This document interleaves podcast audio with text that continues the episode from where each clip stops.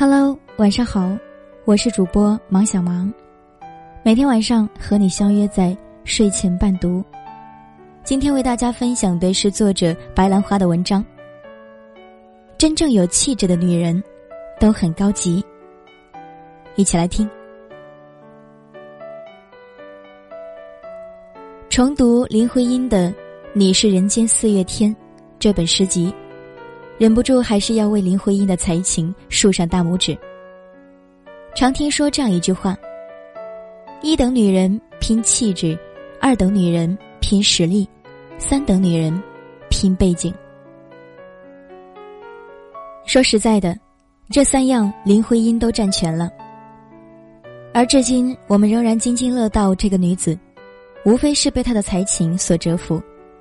才情是什么？才情是一个女人所流露在外的气质。大哲学家卢梭说过这样一句话：一个女人可以用化妆品使她出一出风头，但是获得别人的喜爱，还是要依赖她的人品和处事手段。我认为，一个女人从年少到迟暮，最终依赖的是这一生中形成的气质。比美貌更动人的。是你的气质，比物质背景更动人的，也是你的气质。林徽因的美貌自然是毋庸置疑的。她爱打扮，对自己的妆容等都不得草率。梁思成的弟弟曾经调侃这位嫂子：“林小姐千装万扮使出来，梁公子一等再等，终成配。”虽说是句玩笑话，但话里的赞誉。也溢于言表。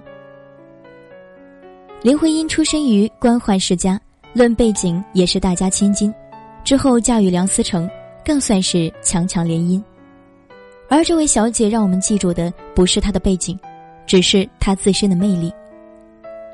林徽因的一生写过无数让人感叹的文字，她的独特气质却不只体现在这些诗文章句中。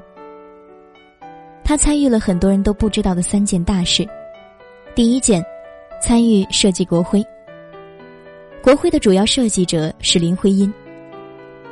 清华大学建筑学院原院长秦佑国说：“第二件，抢救景泰蓝工艺。他逛古玩城时，发现了濒临绝根的景泰蓝花瓶，便在清华大学成立了景泰蓝抢救小组。”第三件，参与设计人民英雄纪念碑。他负责设计了纪念碑底座的浮雕纹饰。还有一件事，你可能也想象不到，以上三件大事都是在他摘除一个肾、肺病咳血的情况下完成的。女人的面容会因岁月的侵蚀而日益苍老，但气质则会因为时间的沉淀。而闪闪发光。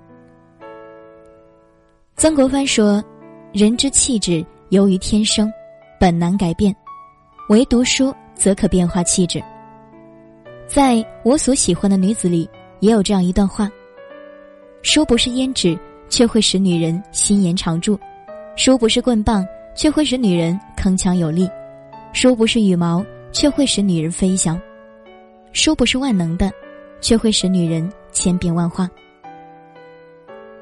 外在的容貌可能是天生的，美和丑都无法代替一个女子的气质，而真正有气质的淑女，用三毛的话来讲，读书多了，容貌自然改变。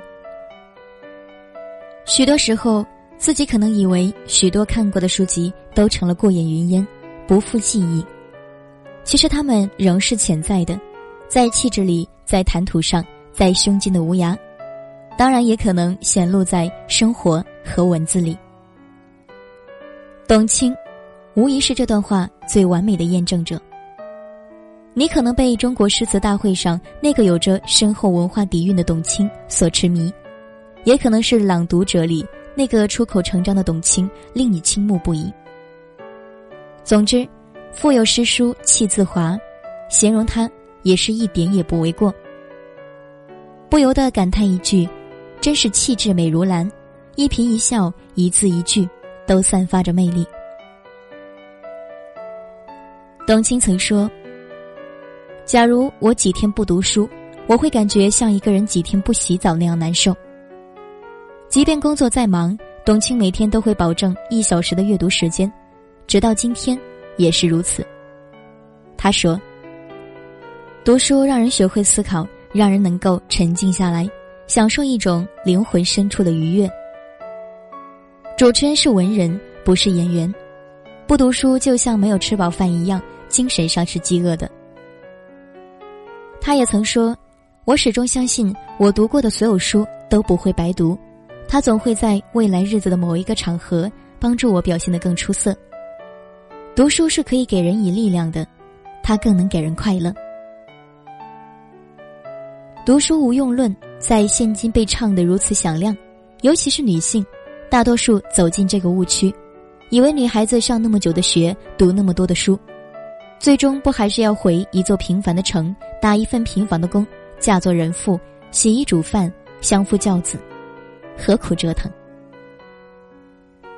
其实读书哪里无用？